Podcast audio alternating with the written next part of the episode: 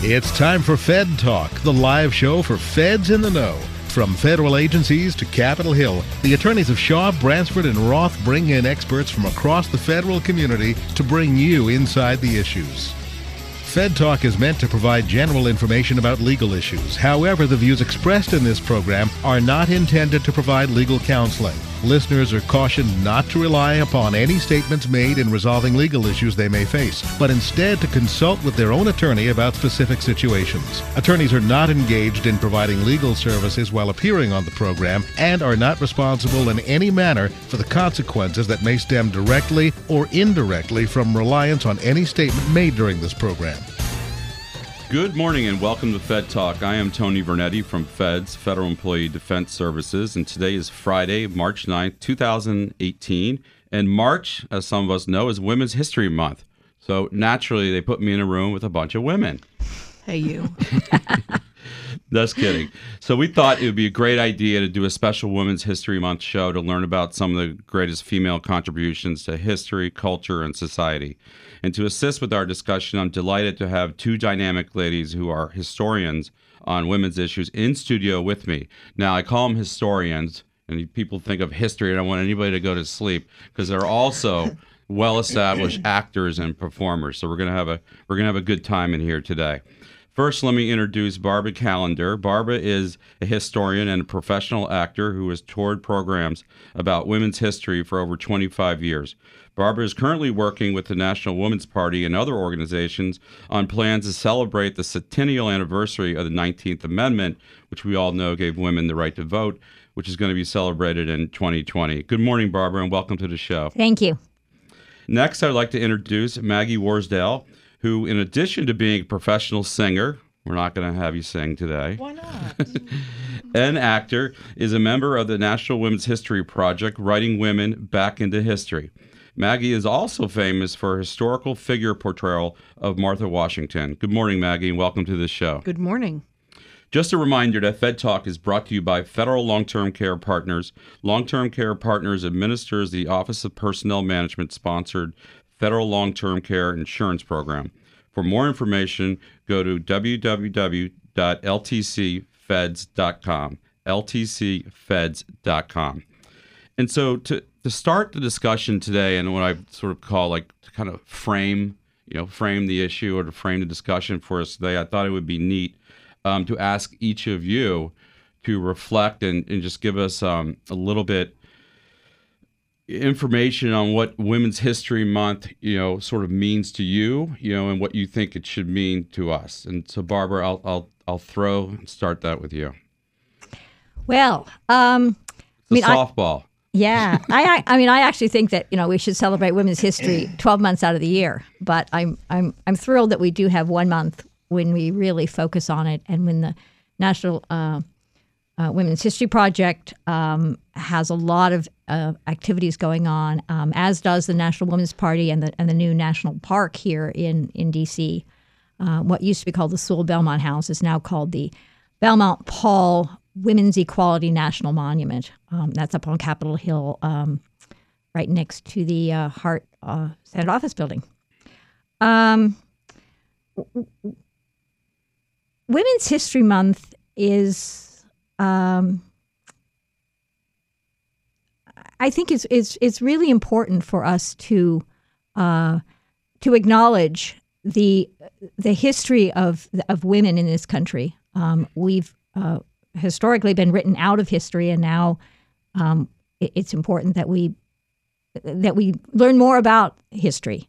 Um, most most people um, did not have any women's history in school at all. I've had I've had teachers come to say to me, "Thank you for what you do," because we never got this in school.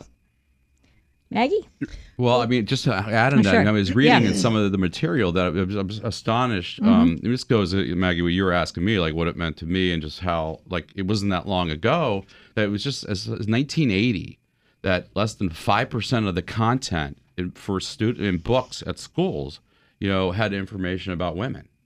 You know, and you know that's just you know 1980. It's amazing. it's amazing to think that. Yeah, my longtime partner and I did a, a, a touring partner and I did a uh, a residency in a middle school a number of years ago, um, using uh, theater to explore the history of women in America. And out of that came a play. And they had an 800 page textbook.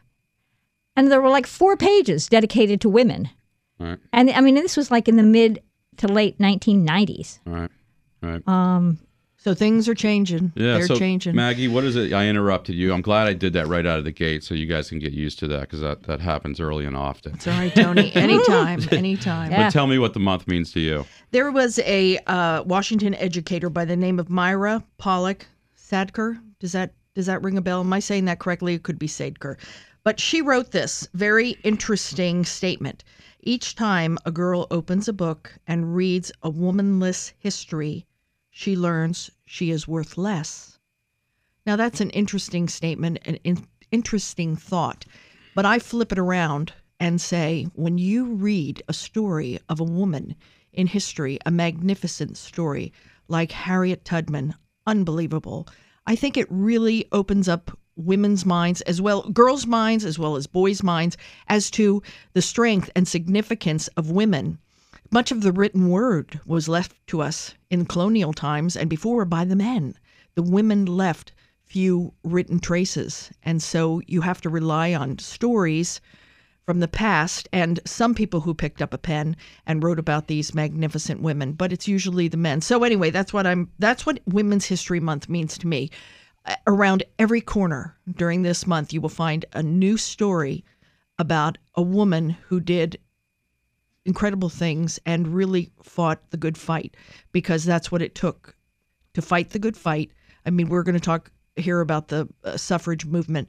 It took from the time the Constitution was signed to the 19th Amendment 133 years for the women to gain the vote nationally. I mean, to, to, women today will shrug their shoulders and say, "Yeah, well, you know, 100." But that's an amazing amount of time. It's almost ridiculous when you think of it. Wouldn't you agree? absolutely. Totally. So when you say shrug your shoulders, you know that's you know for me when I thought about um, this question, you know it's obviously a time for you know honoring those women that have fought so hard for those rights and a lot of other other issues, and certainly a, a time for you know some positive reflection on that. Um, but you know I, I think it's really a, a wonderful opportunity, a wonderful platform to educate um, young people. Absolutely. And I'm I'm sort of surrounded in my professional life about um, with young professionals, you know that, and I am often present company excluded in here, you know, but I am often surprised, and it's not just you know women's issues. It's you know any sort of historically disenfranchised group, you know, and I'll talk to them about some of these issues, and I'm often surprised, you know, at you know it's not so much how little they may know, you know, that they're not more passionate about it. Um, and I really, you know, think, you know, they ought to be, you know, and I, you know, I don't know if that's because we as parents, you know, you know, want to want to shield our children from bad things that have happened, um, you know, in the past. So I think anything that puts a spot spotlight on it, you know, creates you know d- more dialogue about it, you know, back and forth. You know, I I think is a good thing. I think you're right. I think you're absolutely absolutely right. Telling these stories to children about these great people who did great things, I think and you turn around to them and and you say to them, "Now what is your future going to bring? What are your decisions going to be? What are you going to do? What are you going to be passionate about?" Right. I think that makes a difference. No, and it's even like we were talking before we went on the air about my my daughter, my 14 year old daughter who's going on 21. Um, you know that I went in. You know, it's one disorder. She's one of these that I think is sheltered. You know that I went in to try to tell her I was doing a radio show about women. You know, History Month, and she was just annoyed that I was in our room. You know, but it I had that statement. So maybe, you know, on the way to school, when my wife's taking her to school, she asks, you know, mommy about, you know, Women's History Month. Why do we have that? Or you see, you know, an ad on TV.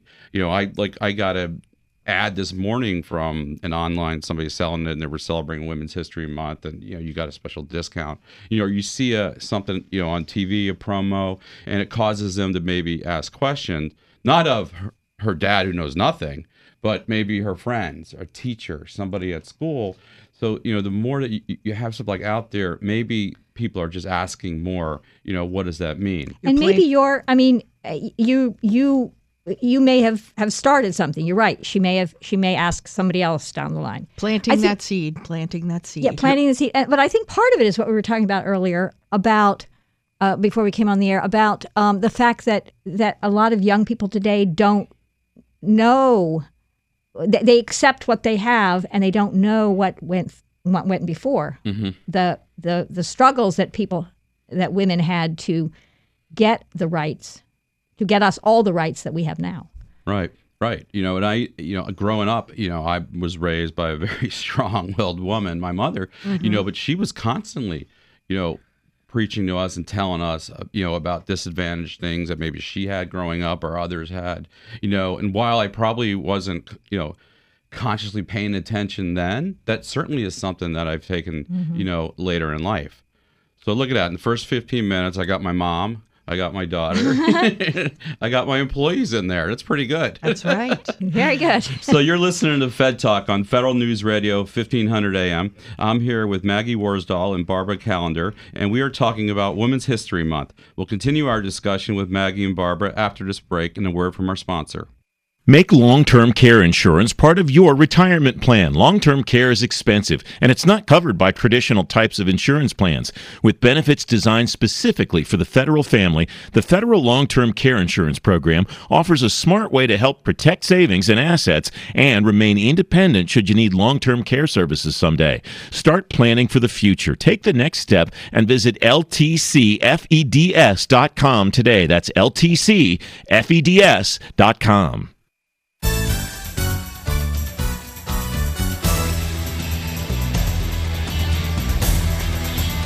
Welcome back to Fed Talk on Federal News Radio 1500 AM. I'm Tony Vernetti, and I'm here with Maggie Worsdahl and Barbara Callender, and we are talking about Women's History Month.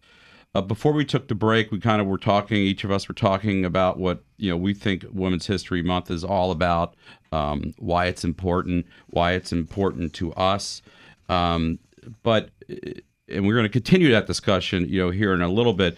But I'd like to sort of take us back, way, way, way, way back. It's not that far back. to, to colonial times, um, and just to get a little bit, you know, of a history, sort of how you know women's issues, you know, were being fo- focused on or foreshadowed, you know, back in those early times of our country. Well, women were not seen as full citizens, so they had no political rights. They were represented in public matters by their husbands or their fathers. But it is very evident that women uh, felt that they deserved rights and that they they talked about that openly. Everyone, all the folks before the Revolutionary War were asked to boycott the British goods, and women did that even more so than men. Uh, and with that, they gained social status because they had to learn to fend for themselves. But that's really another subject. But I think it's very important, and people have quoted this a lot uh, for many, many years. I'm going to read you an excerpt of uh, 1776. Adam Abigail Adams wrote a celebrated letter to her husband John who was serving in the Continental Congress in Philadelphia. So now I'm just going to read this and I'll, I'll let you uh, listen to these words. Very interesting. And she writes I long to hear that you have declared an, an independency. And by the way, in the new code of laws, which I suppose it will be necessary for you to make, I desire you would remember the, the ladies and be more generous and favorable to them than our ancestors. Do not put such unlimited power into the hands of the husbands. Remember, all men, sorry, Tony, all men would be tyrants if they could. If particular care and attention is not paid to the ladies, we are determined to foment a rebellion and will not hold ourselves bound by any laws in which we have no voice or representation. Now, you have to hear what he writes back. He says, depend, up, depend upon it. We know better than to repeal our masculine systems. Although they are in full force, and you know they are little more than theory, we dare not exert our power in its full latitude. We are obliged to go fair and softly, and in patience, you know, we, we are the subjects. We have only the name of masters, and rather than give up this, which would completely subject us to the despotism of the petticoat, I hope General Washington and all our brave heroes would fight. So, as you can see, and you know, when they wrote these letters, they were completely private. I know that they never ever imagined that they would be public like they are today. And there's one more woman who I'm going to uh, quote here. Her name was Judith Sargent Murray.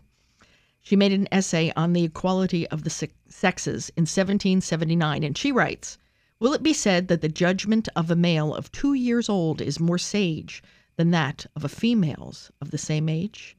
I believe the reverse is generally observed to be true, but from that period, which what partiality? How is the one exalted and the other depressed?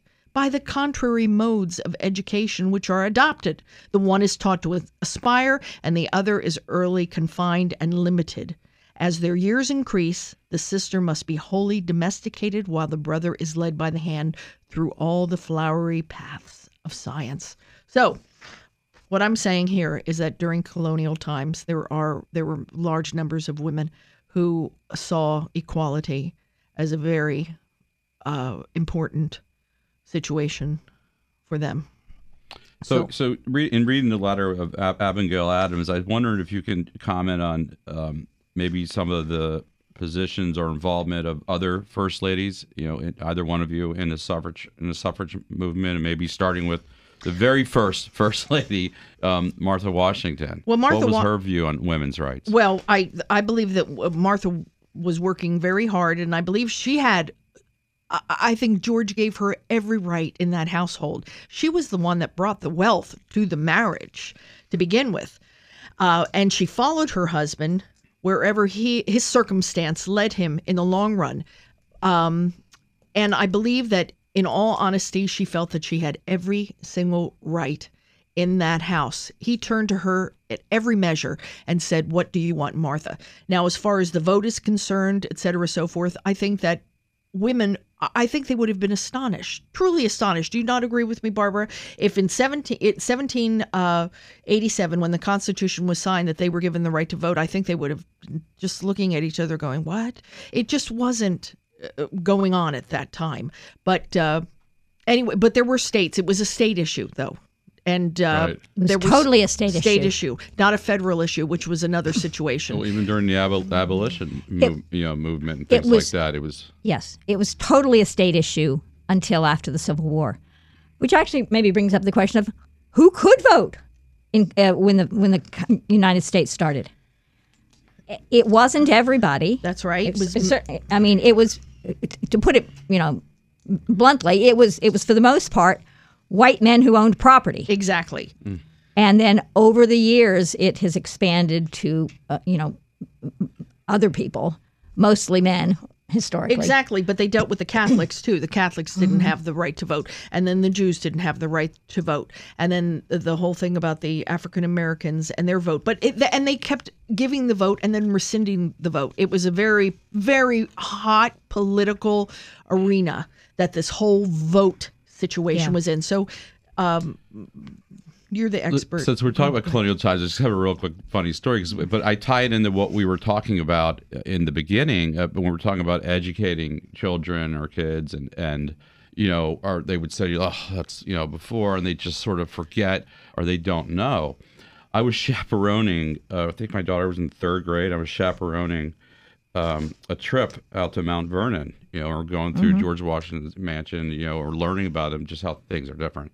And we're walking up the stairs, and we're learning, you know, he, you know, he died of strep, and you know, different things like that that the kids are learning about. And I hear one of these young prima donnas behind me say, like, "How is this a mansion? My house is bigger than this." I isn't that amazing? It's my gosh. amazing, isn't it? Yeah. So let's let's shift gears and and and I guess Barbara get right into the the history of the of the suffrage suffrage movement and and you know kind of chronology. Take us step by step through it. a, a gallop through the Yeah. through the yes okay um, well first i just want to say i mean this year marks the 170th anniversary of the of the seneca falls convention which took place in 1848 and is generally considered as the the event that marks the beginning of the suffrage movement uh, or uh, of the women's rights movement. Um, and in two years, we will be celebrating the centennial of the 19th Amendment, which is the constitutional amendment that gave women nationwide the right to vote. Um, first, I'd like to just talk a little bit about the the the rights that women did have or didn't have um, at the time of the Seneca Falls Convention in 1848. Women couldn't own property. They could not inherit their husbands' estates. They could not be legal guardians of their own children. They could be legally beaten by their husbands. With the exception of Oberlin College, which had become coeducational in 1835, colleges were closed to women. Most professions except teaching were closed to women. It was considered improper for a woman to speak in public, and of course, no woman could vote. As we said earlier, I mean, basically, it was men and, and usually fairly wealthy men or women, uh, men who owned property who could vote at the beginning. Um, the women's rights movement actually grew out of the abolition movement. Um, it was uh, a lot of women were beginning to become active in that, and they they wanted to be able to speak. They wanted to be able to to part, participate fully in that. And as they looked around at the the lack of rights that the slaves had, they said, "Well, wait a minute. Um, we're kind of in the same boat." Um, so in 1848, uh, Elizabeth Cady Stanton, Susan B. Uh, not Susan B. Elizabeth Cady Stanton, Lucretia Mott, and three other women called a convention in Seneca Falls, New York, uh, which is in upstate New York, um, to talk about women's rights. And um, for that convention, Elizabeth Cady Stanton wrote a Declaration of Sentiments, which was modeled directly after the Declaration of Independence, which stated that, quote, all men and women are created equal, and it outlined women's grievances uh, related to their lack of rights. They also, at that convention, brought up a lot of resolutions, including the right to vote. All of all of the resolutions passed unanimously, except the the, the right to vote one. Um, it probably would have gone down to defeat if Frederick Douglass had not stood up and spoken in favor of it. Uh, Frederick, Frederick Douglass, the ex-slave. Um, so um, so let me just ask, you know, how well attended was the Seneca Falls convention, and you know, who was in attendance? It was quite well attended, uh-huh. amazingly so. I mean, it was put together very quickly, and people came from miles and miles and miles away. A lot of women, some men. Um, I, I don't know exactly how many people attended. I don't know off the top of my head, mm-hmm. but it it was a it was a pretty major event. Um, Three years after that, Elizabeth Cady Stanton met Susan B. Anthony, and things took off from there. The two of them formed a partnership that lasted 50 years, and they were two of the three leaders of the 19th century um, uh, women's rights movement. The third leader was a woman named Lucy Stone, who who was a graduate of Oberlin College and had then begun to speak for the um, for the suffrage for the uh, uh, women's rights movement as well as the abolition movement. Um, in 1850, she was one of the people who called the first national women's rights convention, um, which drew over a thousand people from 11 states, and that was in in Massachusetts. Um, throughout the 1850s, um, they had national conventions every year, except for one, when to the uh, terrible frustration of Susan B. Anthony. There were too many women who were either pregnant or nursing to be able to do the work to do the to pull the thing together.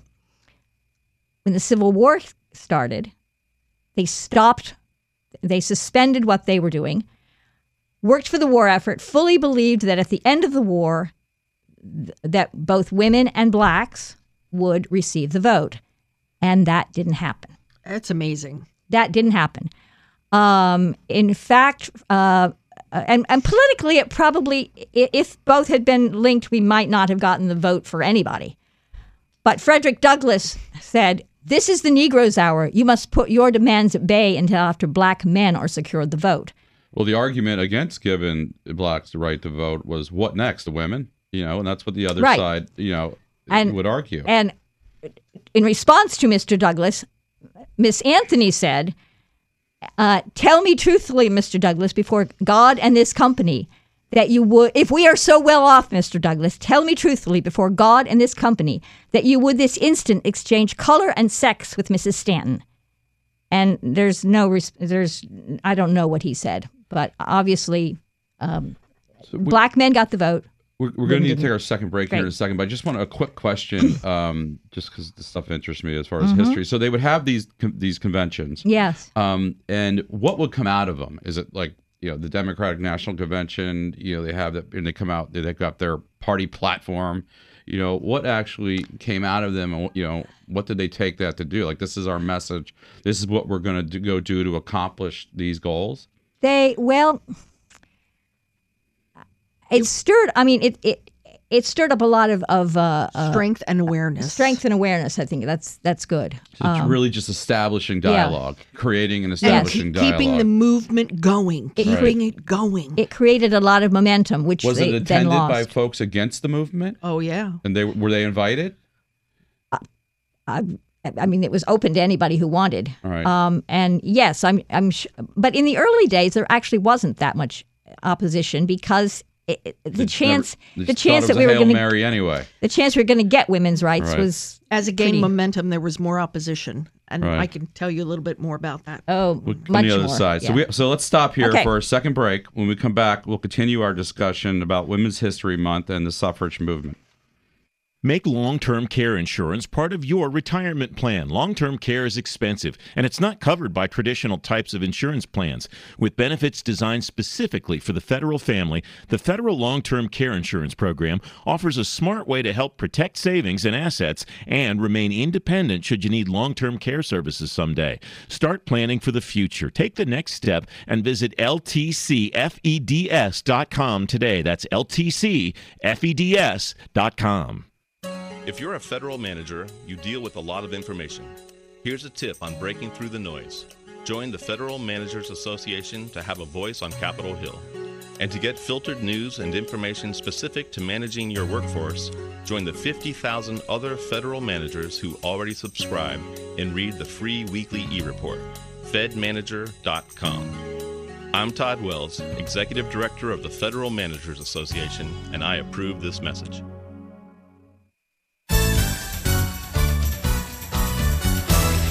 Welcome back to Fed Talk on Federal News Radio, 1500 AM. I am Tony Vernetti, and I'm talking with guests Maggie Worsdal and Barbara Callender about Women's History Month. And before the break, we were talking about the chronology of the women's suffrage movement leading up to the 19th Amendment. Um, and we're talking a little bit about, I was asking questions about the Seneca Falls Convention and other similar conventions, what the purpose was, you know, what came out of that, you know, how did that, you know, serve a useful purpose, you know, for dialogue. And Maggie, you had something you wanted to, to add to that? Well, Barbara's going to talk a little bit about the 72 years it took from the convention, correct, to uh, 1920 when the amendment was Yeah. adopted. But there were uh, there was suffrage opposition, and there were three main reasons for suffrage uh, suffrage opposition, and they were. They felt that giving the women the right to vote would threaten the family institution. That was number one. And it was an opposition to God's will. That was number two. And third, they thought that women could not handle the responsibility of voting because they lacked knowledge of that beyond the domestic sphere. And they feared government would be weakened by introducing this ill informed electorate. Yeah, I've actually done a lot of work on the anti-suffrage movement, and um, it's it's incredibly complicated. And they were as organized or more organized than the suffragists. I believe that. Uh, yeah, Were there, what sort of, that's an impossible question to ask, but I know it has to be the case. You know, what percentage of women believed in either one of those three, you know, beliefs, opposition beliefs that were beyond that's what their husbands told them they need to think, you know, or were being abusive about it? Like how many independently, you know, got to that on their own and why? a lot of women felt that way, and some of them felt that it was uh, you know that that woman's place was in the home. But interestingly enough, a lot of them also felt that women should be politi- uh, politically involved, but but but um, nonpartisan. That that they would be more effective that way than um, than through partisan politics.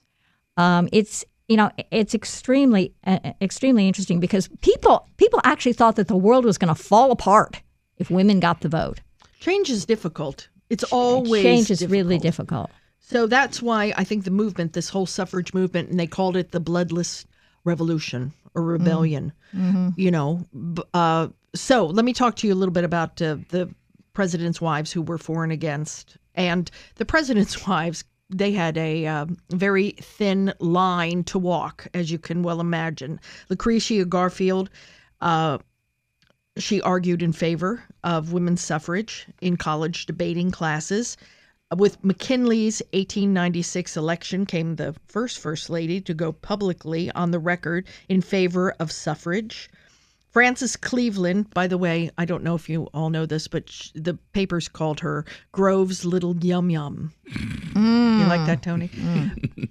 she was a um, a print model before she married him, and she was the first woman to get married in the White House. But she was a beautiful woman, and a, and she loved her husband dearly. She became a member of the New York State Association opposed to women's suffrage. A year after leaving the White House, Nellie Taft became the first presidential candidate spouse to go public with qualified support. And let's go to uh, Edith Wilson. Edith Wilson. That was a very interesting situation because Edith and her husband faced the um, silent centen- sentinels, Sentinels, yeah. the silent sentinels that uh, picketed in front of the White House for how long? Do you starting in 1917 and just continued all through our we were in the war uh, pretty much up until I mean, that was Until- a big controversy. It it Yeah. it had crossroads with with the Great World Yeah. War, and you know how could you be doing this? Well, you know our boys are going. You need to focus on that, and you well know, it's interesting that alice paul was leading Right. those uh, that uh, uh, that picketing and um, alice paul the national women's party decided not to make the same mistake that had been made during the civil war which was to work for the war effort right. the the national movement, the the National American Woman Suffrage Association, did in fact suspend their lobbying, but um, You know, and But that yeah. I mean, in some regards, and I know you're going to get to this uh, in a little bit, Barbara, but you know that you know at that time, you know during that time, you know that's really what what put a spotlight, you know, on everything you know that was going on. I mean, she did a wonderful job, you know, doing that, and you know it got in the newspaper, the arrests. Yes, You know, throwing, you know, ripping their clothes, throwing stuff force on them, just like- feedings. force Yeah. feedings, you That- know. and that was the that was the first time the White House was ever picketed. right, right. Yeah. You know, and here, you know, That might have been the straw that broke the camel's back, as you can say. Yeah. It brought So- it to to. But what was Edith Wilson? What was her? You know, what was her position? Because I know, you know, Woodrow Wilson was on the other side of that. uh, uh, a decade before she was married to him, she supported the suffrage movement. But as First Lady at the time of the 19th, when it was passed, the 19th Amendment, she called suffragettes disgusting creatures. And in November of 1920, she refused to use her right to vote. But it was in the mm. 1960 election that she finally voted for John F. Kennedy. But I think it had more to do uh, with a personal thing for her. She felt that that they had violated her husband. They attacked and his, her husband Exactly. and and it was and you'd be, you know. A little bit of ignorance if you didn't think like that was politics too. It's you know, total. it's like you're you're a team, right? We're in this together. They're attacking the heck out of me, Right. You know, and so she's got to, you know, she's got to come out like that, you know. And then there's the it's my husband, That's right. You know, and and you know they ran him through it all, um, you know, and eventually, you know, force that issue, you know, upon him, you know, to, to deal with as he's dealing with the World War, and she, you know, responded in a very sort of defensive way, a very human way. right?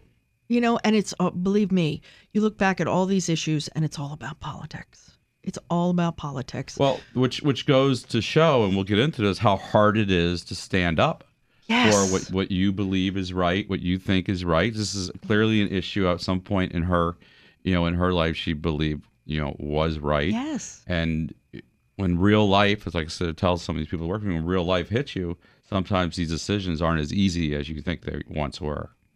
Exactly. And you've got to hand it to these women who became singular. Well, they they were also looking at the temperance situation too, because uh, they were concerned about the brutality to women by the men who drank.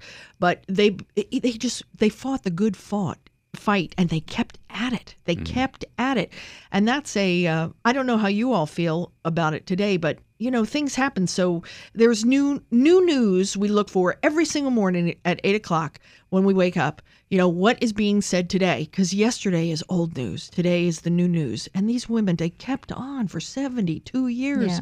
Right. you know and uh and they that's an amazing thing to me and I, I you know that's what we have to do Yeah. in this country to make change you have to become singular and you have to keep fighting the good fight you mentioned temperance, and, and we were talking a minute ago about the, um, the the anti-suffrage movement. One of the biggest forces that was against suffrage was the liquor industry, because they said, you know, women are going to vote in prohibition. Well, I find it interesting that it's the 18th Amendment that is the Prohibition Amendment, um, and which was before women nationwide had the vote. Um, but um, in the West, particularly, um, the, in, in the campaigns um, in, in Oregon and Washington, particularly, they divided those two issues as much as they could because they didn't think, they did not believe that suffrage and prohibition should be should be tied. That suffrage wouldn't win unless it was not linked to prohibition. Mm-hmm. again a political stance Yeah. can you say Well, it's it's always odd how they want how some of these issues get tied together. You know, it's the old joke in Washington. You know, see how a, a law gets made is like mm-hmm. watching a sausage. You know, being mm-hmm. made. But Barbara, take us through. So, seventy-two years. How did they? Okay, You know, took how did they 72 get years. it done? Well, um, after the Civil War, after that, after that, that that disagreement over the uh, Fifteenth Amendment, um, the suffrage movement split in half. Stanton and Anthony uh, formed the National Woman Suffrage Association, and they felt that we needed to continue to work for a federal amendment. Lucy Stone and a number of other women formed the American Women's Suffrage Association, and they began to work state by state. And over the next um, several years, um, uh, actually, with w- very quickly, there were two victories. Uh, Wyoming women were in, in the Wyoming Territory. Women received the vote in 1869, late 1869, and in early 1870, the women of the Utah Territory received the vote. This was full suffrage. Well, they were t- territory, so they didn't. They we weren't they weren't a state yet, but um, Idaho, um, uh, uh, Utah, unfortunately lost it about 15 years later in, in part of a, a bill in Congress dealing with mostly with polygamy. Um, but in 1890, the um, the uh, uh, Wyoming came into the Union as a state, um, as the first suffrage state. Congress wanted them to come in without their women voting, and they said, "We'll stay a territory for 100 years if our women don't vote." And then a few years later, in 1893, Colorado won the vote. In 1896, Utah came into the Union uh, with their women voting, and Idaho uh, women won the vote. And then there was a huge gap. We many, many, many campaigns, but but no victories. So Stan- why why the the sort of western territories and the western states were the were the first to pave the way? Was just more progressive thinking? Well, people, it's really hard to place your women on a pedestal, which is what happened a lot having to do with the suffrage movement. If they're out there chopping the wood and Right. you know walking the walking Plowing the field. plowing the, plowing the field, you know having babies in, in Right. covered wagons, Right. stuff like that. So, um, um, uh, that's the main reason. Uh, I mean, prior to the passage of the 19th Amendment, um, I believe New York was the only Eastern state where women won the vote, and that wasn't until 1917. Um, during all this time, the, the work for the federal amendment was still kind of happening. It was being submitted to Congress every year, but it never made it out of committee. Um, in 1890, the two suffrage organizations came together to form a, a really long name, the National American Women's Suffrage Association. Um, and a new generation of, of leaders um, emerged. Um, Lucy Stone had died in 1893. Stanton died in eight, in uh, 1902, and, and Anthony died in 1906. Um, so, starting in about 1890, there were new women: Carrie, Carrie Chapman Catt, Anna Howard Shaw, Alice Stone Blackwell, who was Lucy Stone's daughter, and uh, Harriet Stanton Blatch, mostly in New York. She was um, Elizabeth uh, Cady Stanton's daughter. Um, and then in the early 1900s, a couple of things happened which I think were uh, instrumental in in the the lead up or in in the final achievement of the federal amendment. Um, one was that after 14 years of having no new women, no states come in, um, period that was called the doldrums. In 1910, the state of Washington, um, uh, the women won the vote there in November of 1910. And in subsequent years, the, next year, uh, California won the vote, which was really important because they have a lot of representation on, in Congress. Um, 1912, there were three um, Oregon, Arizona, and Kansas. And then it, it, kept, it kept going. The other thing that I think is very uh, important that happened about the same time was that Alice Paul came back from England, where she'd been working with the um, English movement. Okay, let's stop right there because I think that's a good Yeah, it's a good point. break area. We can bring it back. So we're going to stop here for our third and final break to hear a word from our sponsor, Federal Long Term Care Partners. When we return, we'll wrap up today's discussion with Maggie and Barbara about Women's History Month. You're listening to Fed Talk on Federal News Radio 1500 AM. Make long term care insurance part of your retirement plan. Long term care is expensive, and it's not covered by traditional types of insurance plans. With benefits designed specifically for the federal family, the Federal Long Term Care Insurance Program offers a smart way to help protect savings and assets and remain independent should you need long term care services someday. Start planning for the future. Take the next step and visit ltcfeds.com today. That's ltcfeds.com.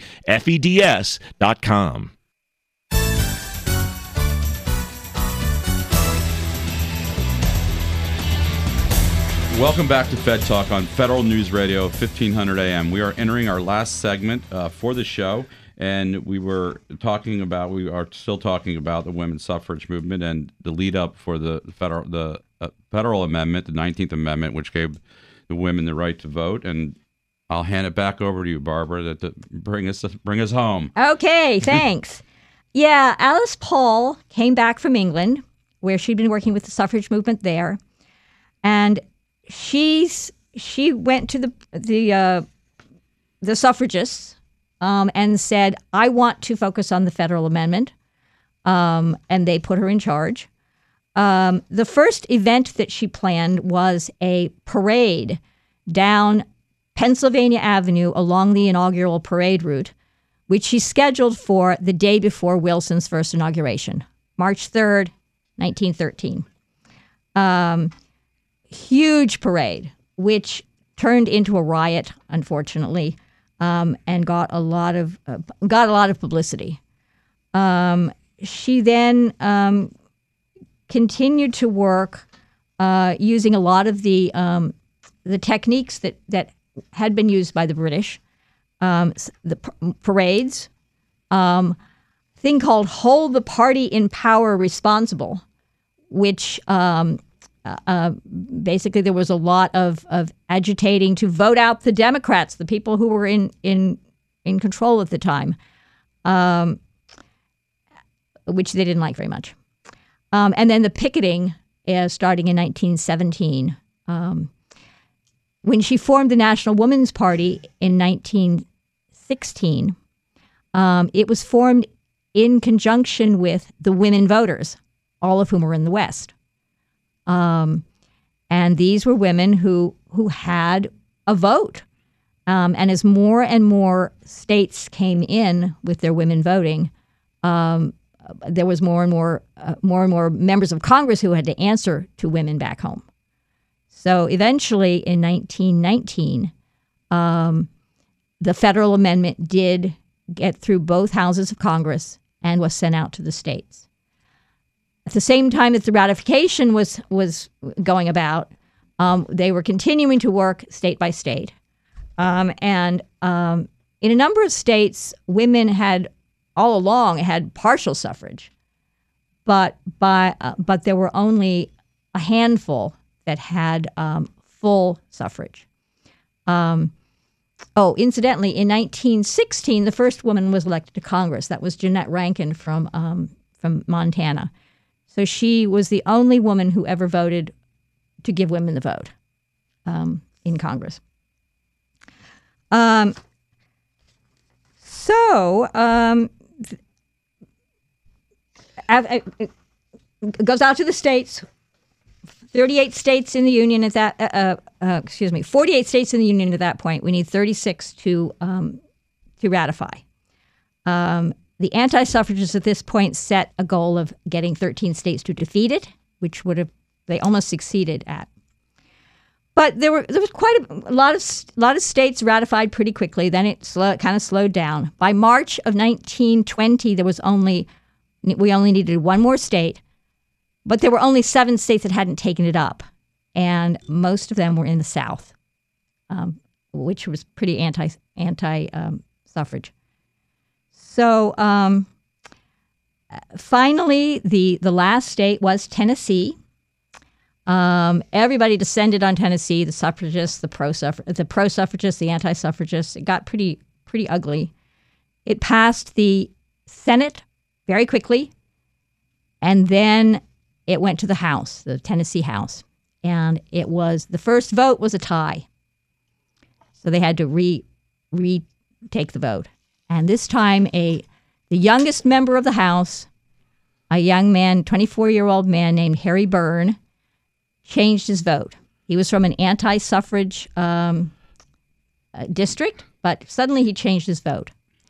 And he, he said that a major reason that he did this was that he had he had a letter from he'd gotten a letter from his mother, who urged him to vote for suffrage, and um, he said it was often a good good, good to you know listen to your mother. um, so it, it really came down to half a state, um, and it it, um, it it it it, it might have gone the other way. Um, had mom not got involved. Had mom not gotten involved. well, he, he had actually, I believe he had told his mother that if his vote really made a difference, he would vote for suffrage. No, and, and there was more. To, I mean, it was at least what I've read about it was actually more elaborate. How the note came in and was just delivered to him. You know, he it opened was, it up like it was his lunch or something. You know, yeah, like, oh. yeah, yeah. Febb Burn. His mother's name was Febb Burn, and that's actually one of the characters that I've done in some of the programs that that we've done. So when did all the states ratify? Is there what year was that? Well, Tennessee ratified in August of 1920. Uh-huh. The uh, was certified and became part of the Constitution on August 26th, 1920, mm-hmm. which is considered is now Women's Equality Day, celebrated as Women's Equality Day. Um, there were a couple of uh, uh, challenges that went all the way up to the Supreme Court, mm-hmm. but but basically since August. Mm-hmm. I will report that that now all of the states have actually ratified this. They've cleaned it up. Um, the last state to ratify was Mississippi in 1981. Um, a, a, number of states went back and did you know did some house cleaning later. Wow. Uh, yeah, really, it's very interesting. But you know, this was a nat. This was a uh, a global thing that was happening too with Absolutely. the suffrage. Yeah. Because in uh, 1915, 1917, 1918, and then of course 1919, you had Austria, Belgium, uh, Great Britain, yeah. Ireland, Luxembourg, yeah. Uh, the Netherlands, and Sweden. Mm. They all ratified the women's vote. So it was this whole momentum, this Absolutely. global thing. Absolutely. But Alice Paul she said, "Okay, now we've got the vote. Now, you know, oh, everybody said, now we've got the vote. What do we what do we do? Two things. The suffrage, the National American Women's, Women's Suffrage Association was basically became the League of Women Voters, and Alice Paul uh, turned around three years later on the 75th anniversary of the Seneca Falls Convention. She introduced the Equal Rights Amendment, which has yet not been rat- completely ratified. But um, she actually lived long enough to see it pass through Congress um, and to and to work in the second wave of the women's rights movement in the 1960s, which interestingly enough kind of grew out of the civil rights movement, just like the first wave had grown out of the abolition movement. Um, so we continued the good fight. We continued the good fight. And, and, the National Women's Party, you know, has since moved on to being more involved in international women's rights movement. Um, they're no longer quote a lobbying organization, and they really you know are set up to provide more of an educational yes um, function, which is a good segue into what I want to talk about in the final three or four minutes that we have is with Maggie is a National Women's History Project um, can you tell us about mm-hmm. the important work that, that they're involved in? Yes, it was formed in 1980 in Santa Rosa, California. And I won't give you the list of the women's names, but I encourage everyone to go to uh, NWWHP, National History. National Women's, see, I do this all the time, National Not- Women's History Project.org, and you can read all about the history of this. But let me tell you that um, it's known nationally as the only clearinghouse providing information and training in multicultural women's history for educators, community organizers, and parents, for anyone wanting to expand their understanding of women's contributions in U.S. history. Uh, let me tell you their mission statement recognizes and celebrates the diverse and historic accomplishments of women by providing information services and educational and promotional materials. So I will encourage you all to go to their website because I will, and I'll steer you to one place in particular. They have, um, if you go to the website, NW. WHP, stop it, Tony. NWHP.org. Thank you. Thank you. See, that's why you're an attorney and I'm only an actress. Go to resources and click on How Women Won the Vote Gazette. You will find a 24 page newsletter filled with articles and pictures, particularly that one of the, the uh, three days before the, or the day before his uh, inauguration. That is a, yeah, the parade. Fabulous yeah. pictures. You've never, and I dare say that many of you who even know about this subject have not seen many of these pictures. And on page five, you'll have a terrific list of fabulous sites on suffrage centennials and women's history, including women's trails, exhibits, halls of fame, states and centennials, and more. So you can get involved. So and that's that's sorry, that's all know, the time well, we have for today. Let me quickly give those websites out again if you want to get more information. That's www.nwhp.org, or if you want more information about the National Women's Party, that's nationalwomen'sparty.org. And so, they have a lot of, of, events planned this month. Maggie and Barbara, thanks Thank so you. much for spending some time with us today and talk about Women's History Month and the important contribution women have made throughout history. Just a reminder at Fed Talk is brought to you by the attorneys of Shaw, Bransford, and Roth. Have a good weekend.